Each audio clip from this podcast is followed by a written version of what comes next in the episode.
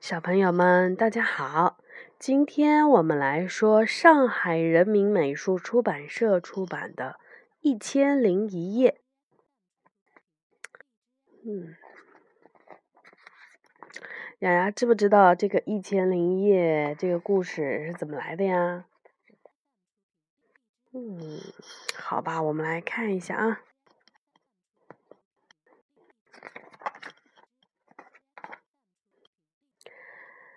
国王山路亚尔和他的一千零一夜，那是很久很久以前的事儿。在遥远的东方，有一个国王，名叫山路亚尔。因为王后背叛了他，使他愤怒至极。他不但杀了王后，还要发誓杀掉所有的女人。于是。每天他都要娶一个女人，太阳一出来再把她杀掉。日复一日，他的王国内就很难再看到女人了。他们或者逃走他乡，或者躲进了深山。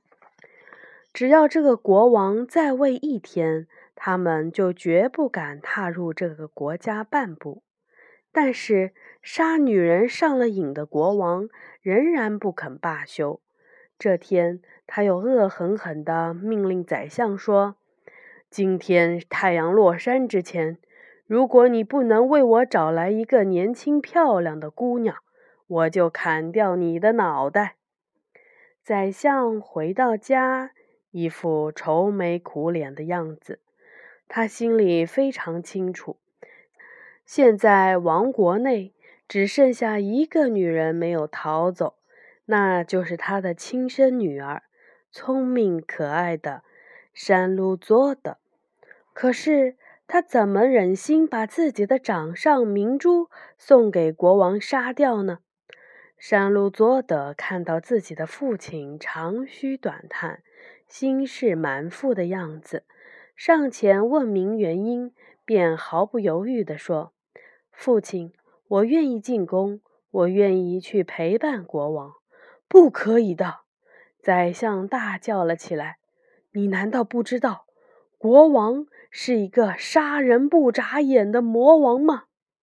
没事的，山怒佐德微笑着说：“女儿自有办法，能让国王回心转意，不再杀人。”宰相实在是没有别的办法可想。只好点头同意了。再说，他知道宝贝女儿自幼喜爱读书，博闻强记，小脑袋瓜子里满是鬼点子。他说有办法，就一定有办法。傍晚，山路佐的脸上挂着甜甜的、充满了自信的微笑，走进了王宫。她美丽而温柔的容貌，彬彬有礼的举止。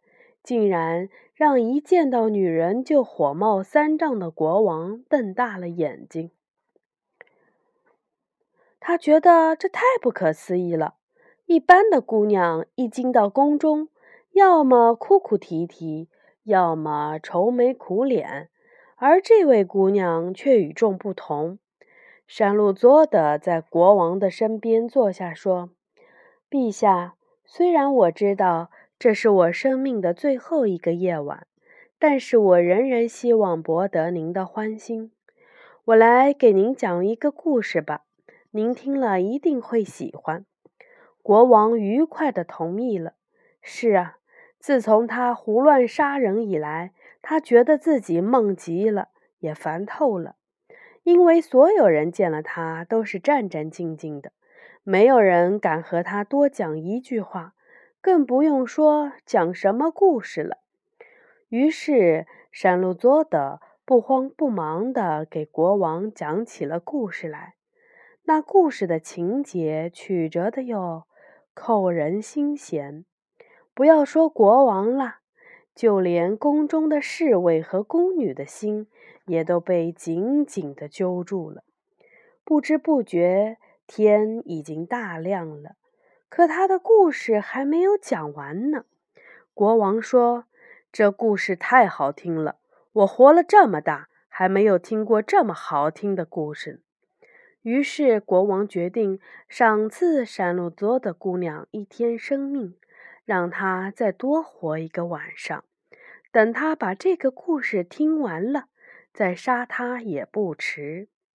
第二夜，山路多的讲的故事更精彩，国王越听越想听，他只得让山路佐德再活一个晚上。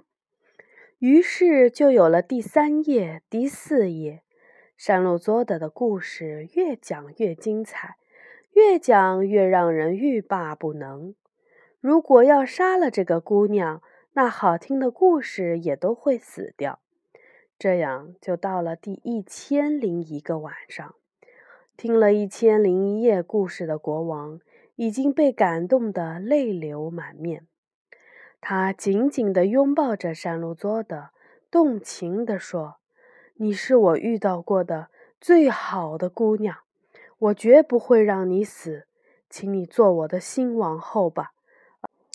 而且我发誓，再也不会滥杀女人了。”山路佐德用智慧拯救了自己，也拯救了这个王国中所有还活着的女人。他们陆续从逃亡的地方返回的自己阔别已久的家园，从此王国中又充满了欢歌笑语。亲爱的朋友，你一定非常非常想知道山路佐德给国王讲了哪些故事吧？下面你要读到的就是山路佐德曾在一千零一个漫漫长夜里讲给国王听。并且感化了国王的那些动人的故事。好，想听到故事的话，就明天啦，小朋友们晚安。